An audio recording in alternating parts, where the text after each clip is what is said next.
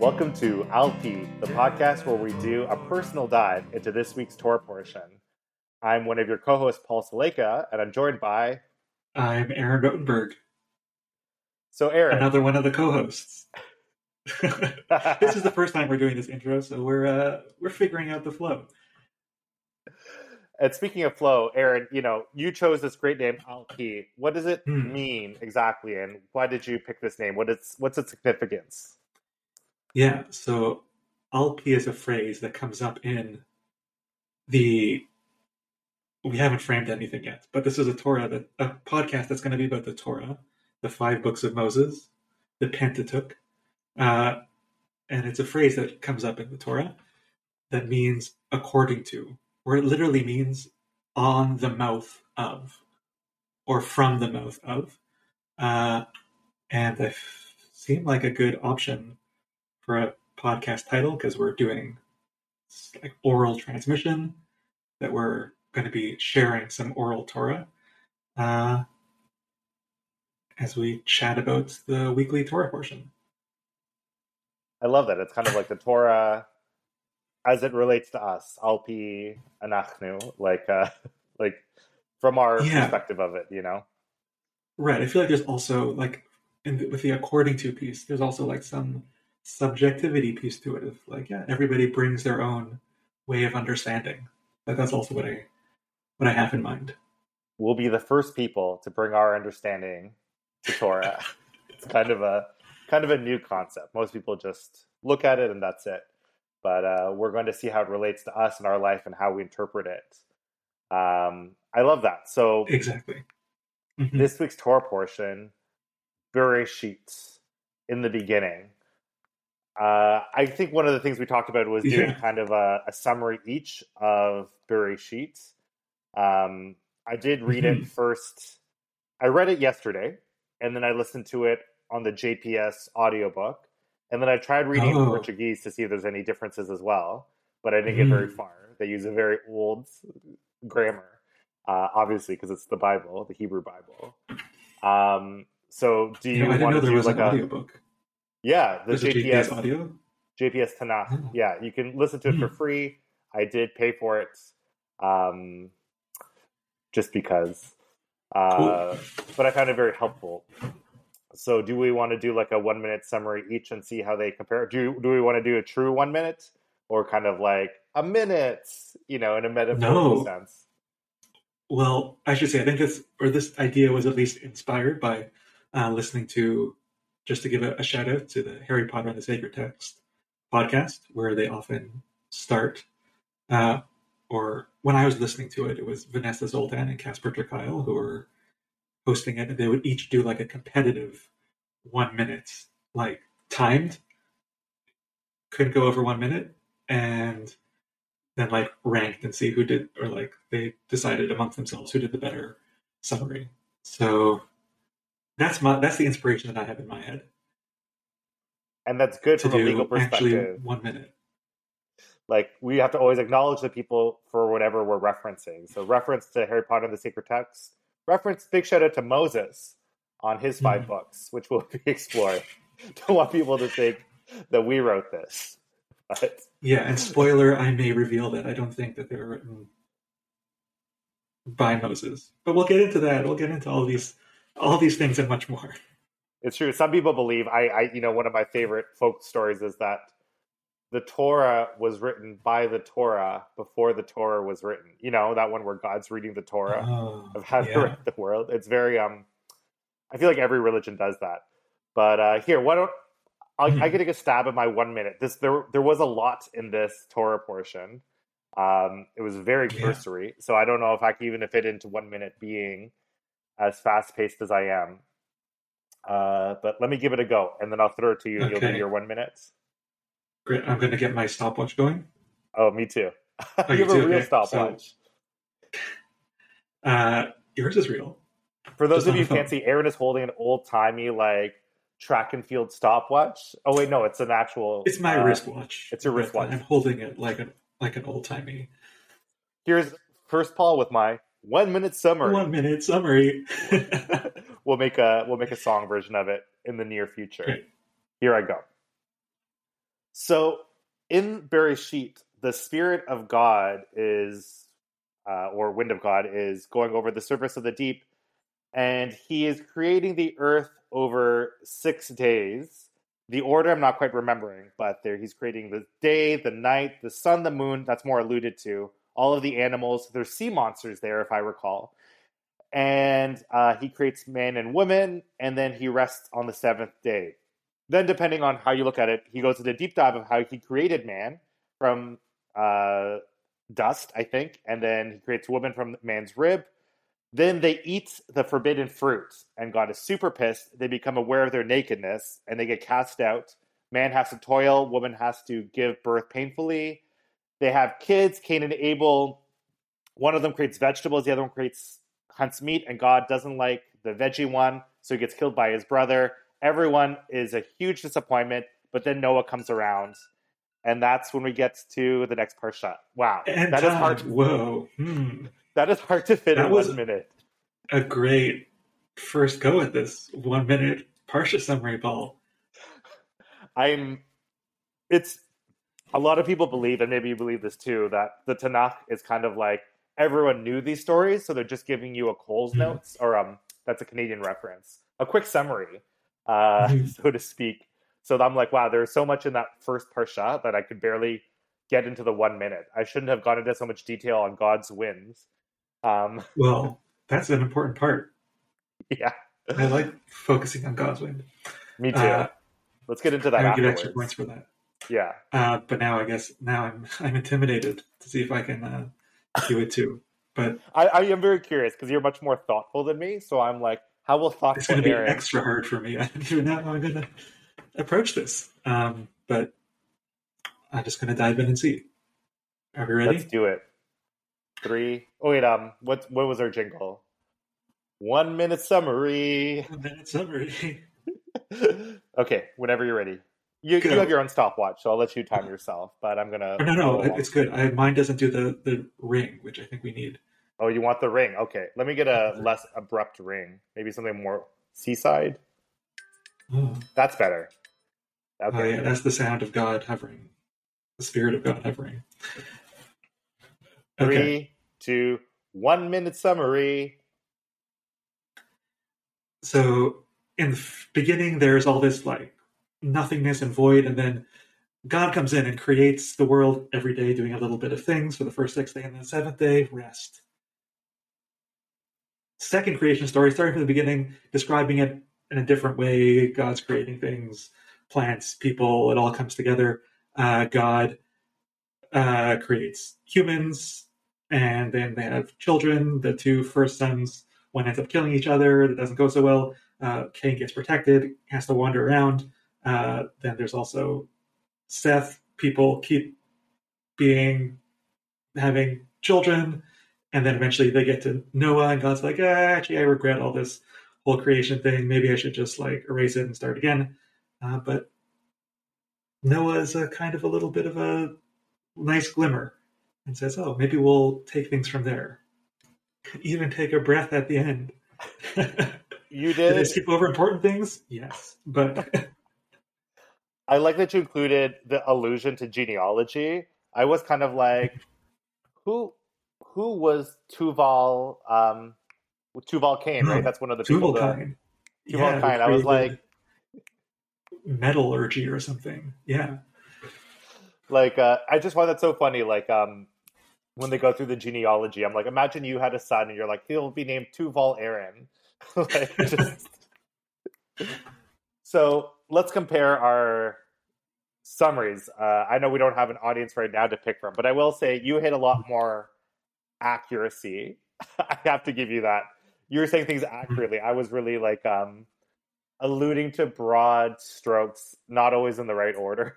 So I, I want to give you the accuracy points for sure. Well, if we're going to do it where uh, we compliment each other's and critique our own, I would say that yours, like, really focused on like the creation, which is the main, I feel like, the central part of uh, this parsha. So I think that really was helpful. And I was already like, oh well, Paul said those things, so I don't want to say them. So it, it's, I think I also felt some of the the benefit of going second. Maybe next time we'll switch it up. and I felt like I was like, oh, what happens? And I forgot all the different parts, and I was like trying to remember, and then I just started talking about Noah, and like that's next week, so that's okay too.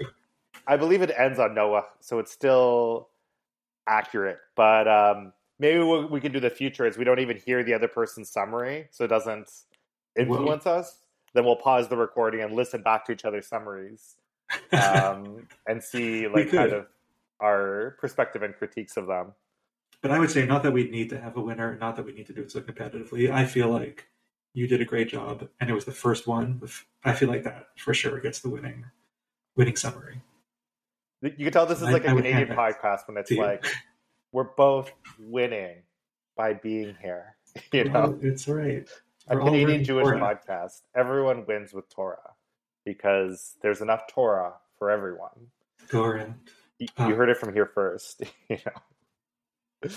Um, so speaking of all this Torah, yeah, I feel like we had ideas about doing different segments.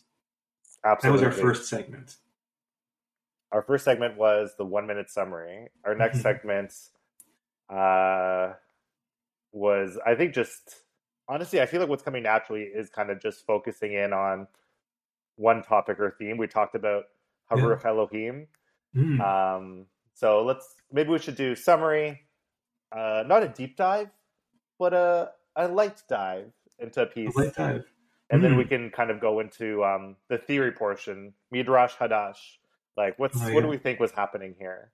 Mm-hmm. Um, or it could be kind of overlapping because I know we were really caught by Haruach Elohim. So what is what is Haruach? Yeah.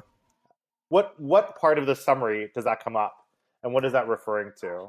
Yeah, well, I like how you said a, a deep dive or maybe a shallow dive, because when I think that we first encounter this Ruach Elohim, this spirit or wind of Elohim, one of the divine names, that's hovering or floating over the waters, these primordial waters, which is also strange or a little bit like hard to exactly know what it's getting at.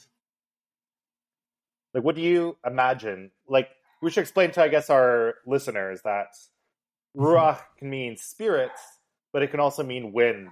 So some translations, I don't see this. I only see this in Jewish translations. Mm. Refer to the spirit of God hovering over the face of the deep but I've also seen people say the wind of God hovering over the face of the deep.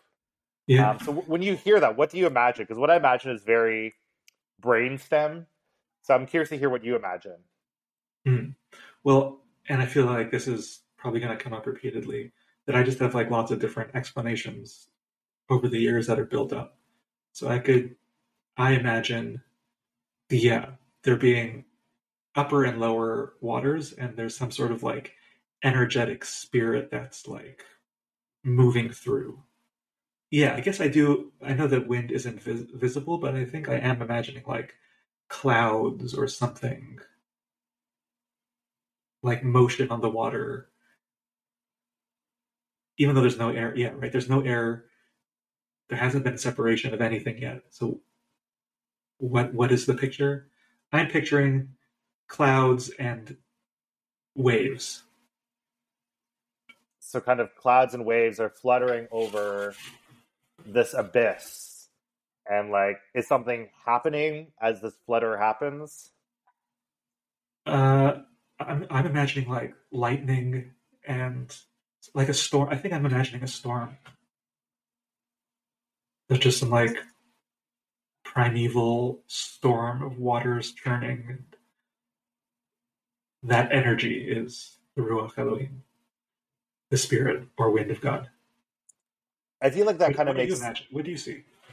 I, I think what you're saying makes the most sense. If we're thinking it almost kind of like scientifically, it's kind of like a big bang like thing, like energy is being released. Like mm. I, I have to be honest. Like my initial reaction whenever whenever I started to understand Hebrew more and read this line kind of with n- new eyes, I I weirdly imagine kind of like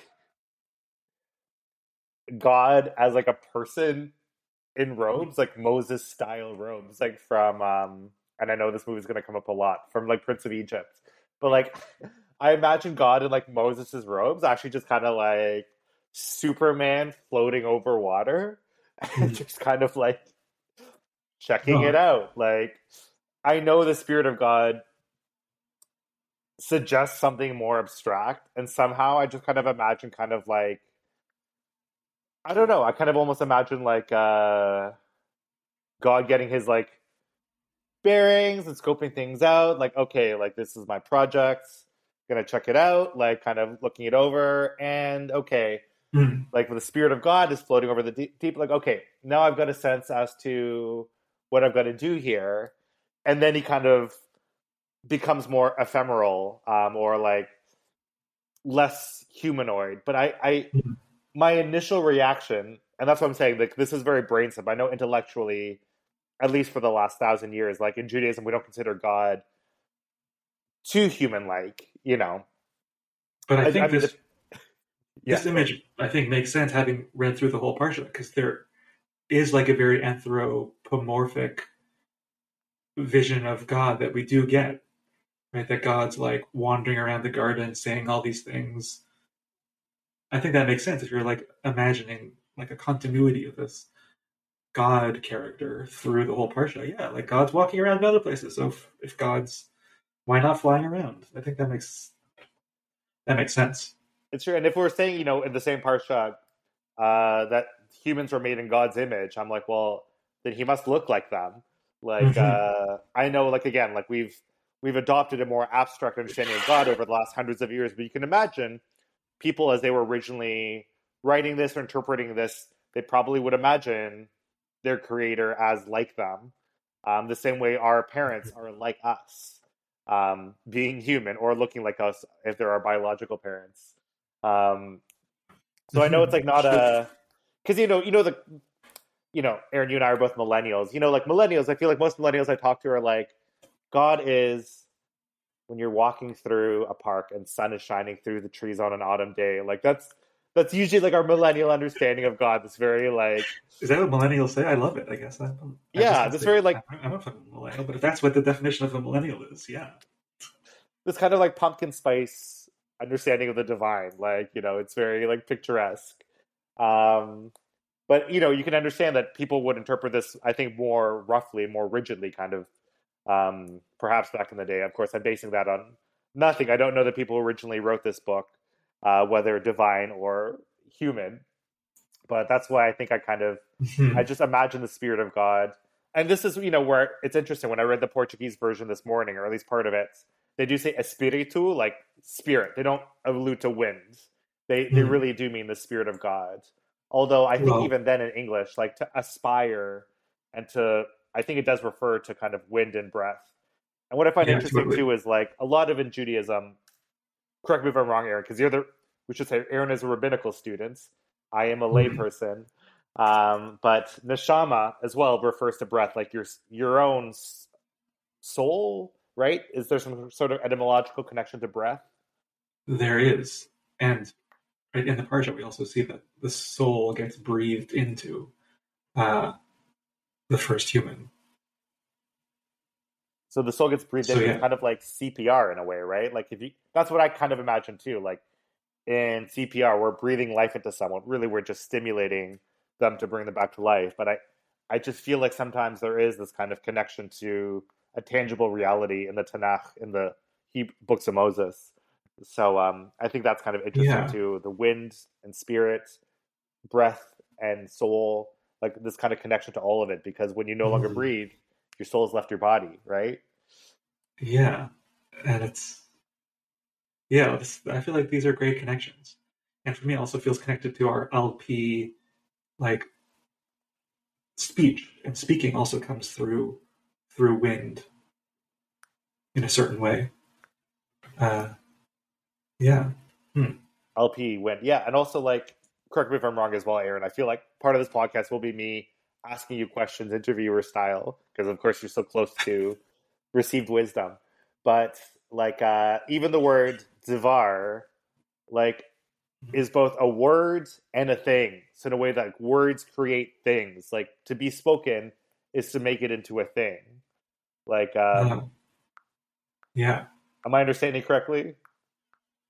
Right, and that is totally you're understanding correctly. Or in classical, like biblical Hebrew, davar means like word, and in contemporary Hebrew, like it means it's come to mean thing. So usually when the Torah is saying davar, it means like literal word. But yeah, I feel like that play is totally nice and right, and feels very Bereishit related, where like part of the creation is like naming things.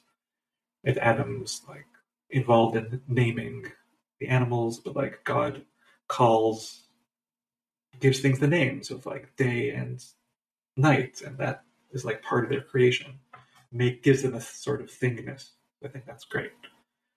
I also want to give a little caveat as you say, like, oh, I'm gonna. I think the format's going to be I'm asking you questions because you're the rabbinical student, and I just want to push back because I think that you have so much insight, and I'm excited to do this podcast with you, Paul, because I know that you have so many great insights that I want to ask you about. So I don't think we need to have a like, a, oh, just because I'm in these classes, that means that I'm to have more answers. I think we'll all have answers. I I do agree with you in an abstract sense, but just so people also know that like you are in this field, you know, professionally. I am in this field, you know, unprofessionally. So just so like that there's yeah. some understanding of our context. Um Fair. So I we're I, all in the God field. That's true. God is among all of us. And like that kind of I think dovetails into another section that I feel like is coming up organically and I already mm-hmm. kind of have a jumping off point for this is like what can we learn from this parsha for us today uh, you know for us personally according to us alpi like i know we were talking about names and words and how when god gives a name or word to things how it you know gives it life. It did make me think a little bit about um, the importance of names and words i guess in kind of creating an institution or creating memory or creating a community. Like i'm going to kind of look behind the emerald curtain now like uh, you know aaron and just for our listeners that one thing i love to do is creating whatsapp groups. Whatsapp is a messaging mm-hmm. system that when you have a group of people you can give that group a name.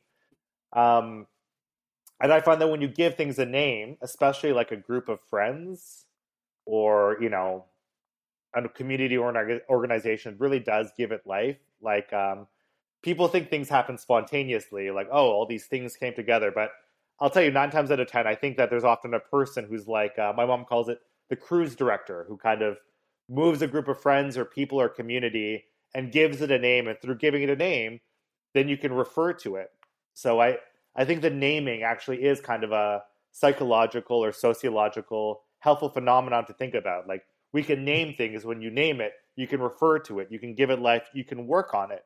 It becomes an institution. So I really like naming as kind of something we can draw from the importance of this parsha. Um, that's something that kind of yeah. came up to me. Yeah, uh, it does feel like naming is a very powerful thing that is coming up here right at the beginning of the Torah and is going to, I think, be happening throughout. The Torah seems to be quite interested in names. Is there a name, name that jumps up for me? Like, um, I guess they do refer to. I know that both the Torah and even I think the Talmud as well is really big on a play on words, and I feel uh-huh. like they were like, "Oh, we called her Eve because she was something something living things," and I was like, yeah.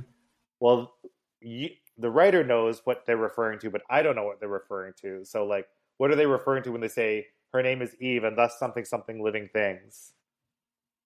Yeah, I don't know. If this is a question. I don't have an answer necessarily. Right, what she called Em Kol Chai, and it's connected to Chava. Like a lot of the word plays are also.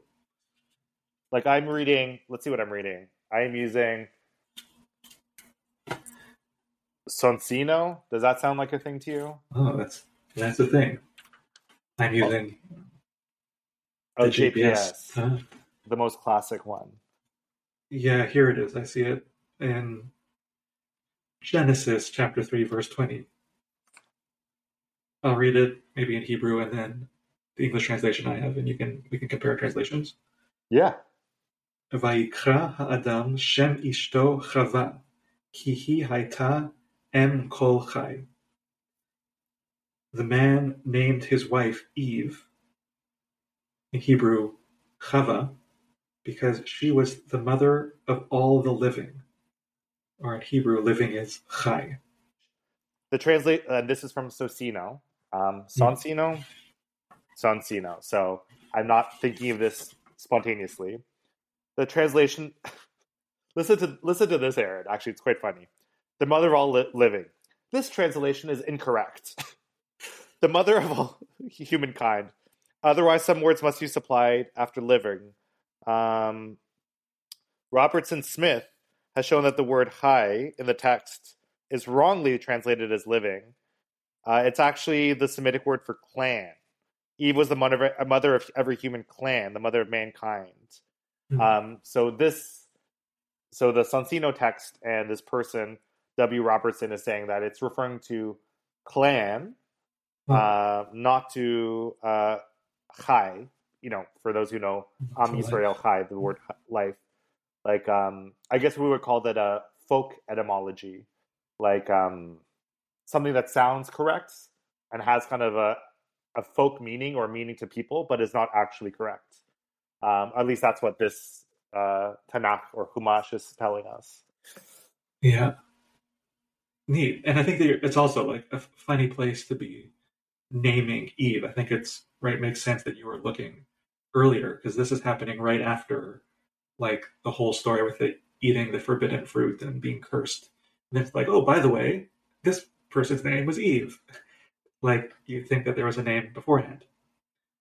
Uh, and I want to shout out, or I think that I'm especially interested these days of like finding the parts of the Torah that maybe are like written out, or like there's other traditions that you mentioned that might have been floating around, and not everything gets like preserved, and some things are being like also pushed to the side. I think that's happening often in the Torah, uh, and I think that it's a or I, am interested in like trying to bring some of those things back.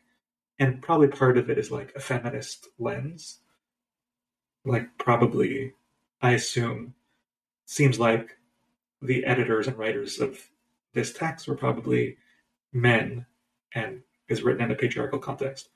But uh, there's also all these like midrashim and stories that get uh, formed around like the first woman who was created because like it's also a little bit unclear. I I referenced in my one minute thing that there's two creation stories, and that maybe there was this like there's one time where we see that there's a first human that's male and female, and then kind of seems to get divided, and then that's how we have the first gender binary, and then there's also the story about like the woman being formed from the rib of the first man. Yeah, but that's like a different story. So it's like who are these different characters? And there's like uh, I don't know what to call it, like a mythology or a midrash uh, connected to Lilith, who's this like unnamed other person. And I feel like there's lots of Jewish feminist writing. Shout out to Judith Plaskow, was a feminist uh, thinker who wrote like uh, wrote a lot about Lilith, and there's Lilith magazine that comes up, and like this Lilith idea gets like carried forward by Kabbalists and other men as like a demon who like roams the earth. But I feel like there's also a feminist reclamation of like, oh, who is this like independent first woman who like was less subservient to Adam? Yeah. That's my raising up of Lilith for the moment. I think it's important to raise up Lilith. Like I um I really love Jewish folk stories. I remember reading one again, very offensive, um, but I'll share it anyways because you know. Um, so I was reading this collection of Jewish folk stories from Eastern Europe, and there's this family that kept trying to have a baby, and they kept miscarrying, and they're like, "What's happening?" And it turns out um, there was a spelling mistake on their mezuzah scroll, and hmm. because their mezuzah scroll had a spelling mistake Lilith had been entering the house and causing the miscarriage. And I was like, oh, that's so interesting from two perspectives. First of all, that the mezuzah scroll is like magical, like it magically protects you, which I guess yeah. it does have kind of an amulet. Even though we pretend like, oh, you know, mezuzah scroll is not to protect you, I think people kind of emotionally feel that way sometimes, um, and that it can cause like infertility, like, uh, and it's Lilith's fault. So, like, obviously, very patriarchal and not feminist of a story, but it was kind of interesting too. Kind of like you could just imagine some mezuzah scroll dealer in like Belarus in the 1700s being like, "How can I get more people to buy my mezuzah scrolls? I have an idea. I'll tell them if it's not good quality, they won't have children." So, like, you could totally imagine how like a capitalist perspective on religion, even then, is how I interpret it. So, um, but yeah, I love. I like hearing the folk story about Lilith and Mezuzah and children too. Hmm. Yeah, it's um. So I, I love that kind of you bring up the so is that kind of like your piece of what you kind of wanted to bring to the podcast, I guess, kind of the stories that are breathing behind the Torah. Um, so kind of like remembering the, you know, combating, I guess, the patriarchal interpretation of what obviously we've had of the Torah over the last hundreds and thousands of years. Yeah, I hope so. I feel like that's important to bring. Also, like, probably is very obvious to our listeners that we're two men who are recording this podcast right now, and I feel like that's a voice that is uh, often heard. And like, of course, we bring our own unique perspectives. Also, like, we're not only defined by that gender piece, but I feel like trying to find other voices feels like important to do also with that identity piece in mind. Which we'd like to do in the future as well, having guest speakers, because nothing would be more hypocritical than being like, these two men will tell everyone else what feminism should be like. Yeah. I think there are some interpretations too that the Torah did originally, a pre Jewish religion that Judaism was based on, did have like a female god, Asherah, I believe, or something like that. Um, I've read yeah, that. Somewhere. I feel like there's a whole context of like other ways of relating to God. That's right. The Torah is always like, don't do that. Destroy your uh, Asherahs. We don't want those around. But I feel like I'm curious these days about trying to figure out like how we can also like uplift and see those things as like, oh, this is also how our ancestors used to connect to the divine, and maybe there's also wisdom in it for us. Like also for the Genesis story, we're talking about like the spirit of God hovering over the deep. Like one like place that people kind of like have questions about this the word for deep is tehom right? There's like these depths. And people like connect it to like also these myths. And i apologize i don't know where they're from. If they're like canaanite or akkadian about like tiamat who's this like water goddess and there was like some whole like mythology that was understood just by probably people who were reading this. Like, oh yeah, we know that this is referencing like the battles between the water goddess Tiamat and the sky god El, and right, and we're just on the team of like sky god El. So like we know that that's like who we're like hoping is going to like create order here, and like we've been pushing out this like fearsome monster goddess Tiamat, and like that's not what we want. We're remythologizing it in a certain way. And it's funny we're remythologizing. Like I know the names Tiamat or let's say like Leviathan or other ones because they actually like show up a lot in Final Fantasy, the game series. So it's like these, or um, also um, for all my video game people, Xenosaga has a lot of uh, Hebrew Bible in it. So like it's just interesting too how these things get remythologized again and again and again through mm-hmm. different media. So I do kind of find that kind of a funny, a funny thing that like uh, I only know Tiamat through Final Fantasy, not from um, the Tanakh. So um, well, yeah, but right because Tiamat's been written out. Or if that is a reference to Tiamat, and it's not like there's also disagreement about if that is what that's getting at. But that feels like a cool example of remythologizing, or maybe what's our phrase? contemporary midrash, new midrash. Midrash Hadash, like the Midrash the Hadash. Midrash. Maybe that's a Midrash Hadash in those video games. That is a good way to think of it, kind of like that these things are constantly recycling themselves. I also wanted to raise up some of the work that Rabbi Shefa Gold has been doing uh, with her Love at the Center project. And I think we also maybe will sometimes drop in different like other projects that are happening around like reading the weekly Torah portion. And Rabbi Shefa Gold has been doing this project where she's divided up the Song of Songs, Shir Shirim, and uh, is kind of suggesting, for the last couple of years, has been reading like these verses together with the Parsha and like finding connections through them. And is also like trying to recenter Shir Shirim, Song of Songs, as like a central like text in Jewish tradition. Like referencing this idea that uh, Rabbi Akiva, like mentions in the Talmud, uh, in Masechet Yadayim, that all the books of the Bible are holy, but the Song of Songs is the holy of holies. And so, like that kind of feels like, oh, maybe we should be focusing more on Song of Songs. Uh, and I feel like with its emphasis on love, on like nature, it feels like it has like important messages for us to to take. Um, so I don't know if you have time for me to say more. If you go to rabbishefagold.com, you can find more there.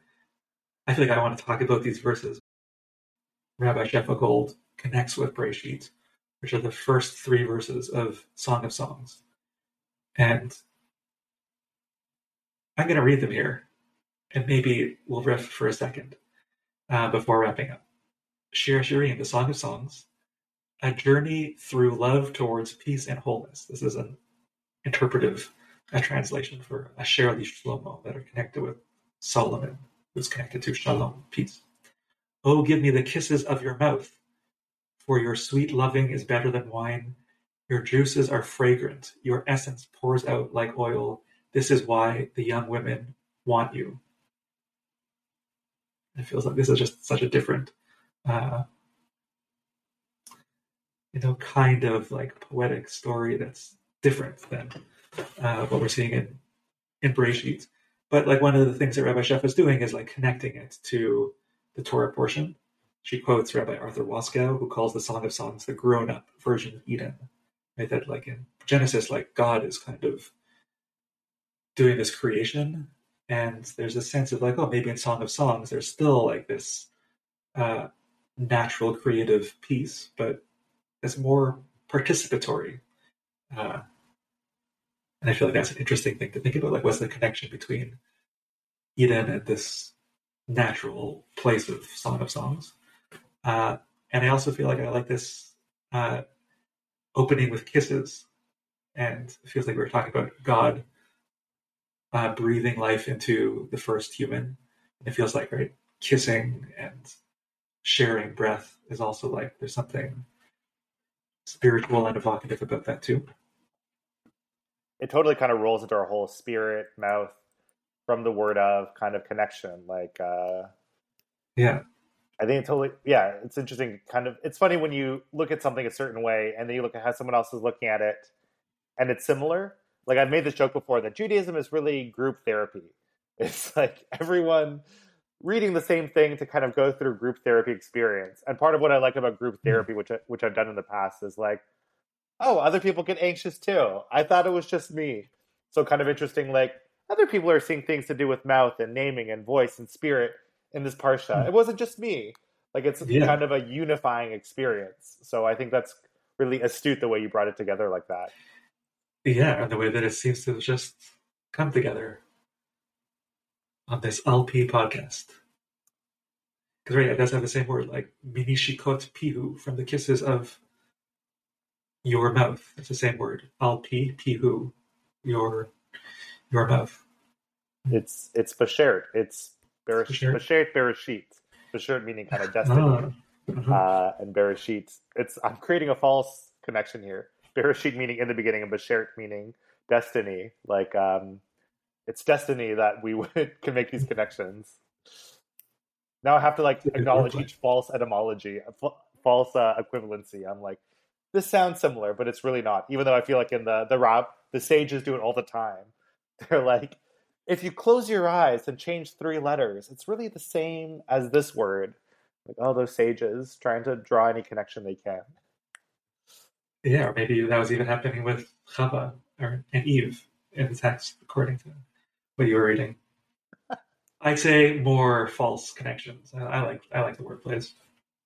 Yeah, maybe we shouldn't even say false connections, just kind of gut connections or heart connections. Like we Oh, know it's not a head connection, it's not factually true, but it's a gut reaction and it's a heart reaction. We want it to be Mhm. true emotionally, and it feels true in our gut. So, like, I think Yeah. I call it like a heart Mhm. reaction almost. Like, um, that's how I what I'd call it. Yeah, that feels like a good intention or kavana to have our let our heart and intuitions also guide us.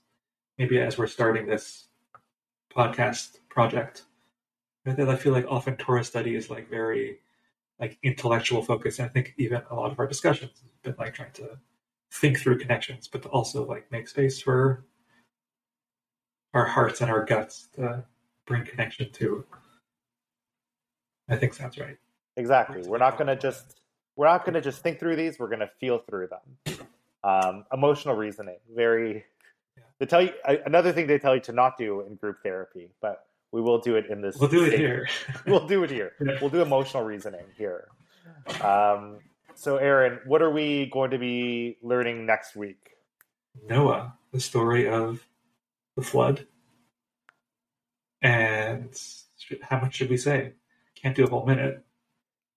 Well, I guess like it's almost the the Tanakh gave us a sneak peek because I feel like the end of Bereishit says Noah's name, Noah's name. Yeah. Um, so yeah, we'll say there might be a flood. There might be, you know, this really great guy Noah. Um, but I think that's as much as Maybe a tower that is built and language getting created. there could be a tower, there could be language, but you know, it's really anyone's guess because uh, this arcane book we're reading, the the Torah, no one's ever. They're uh, it's really niche. It's like um, Don't you say that about my Torah Arcane? so tune in next podcast when we do a what would we say a light dive and a personal dive into Noah. Yeah. See you next week. This is so great to have done our first one. Yes, see you next week. This is Paul Soleka signing off, and And this is Aaron Rotenberg. Thanks for listening. thanks for listening.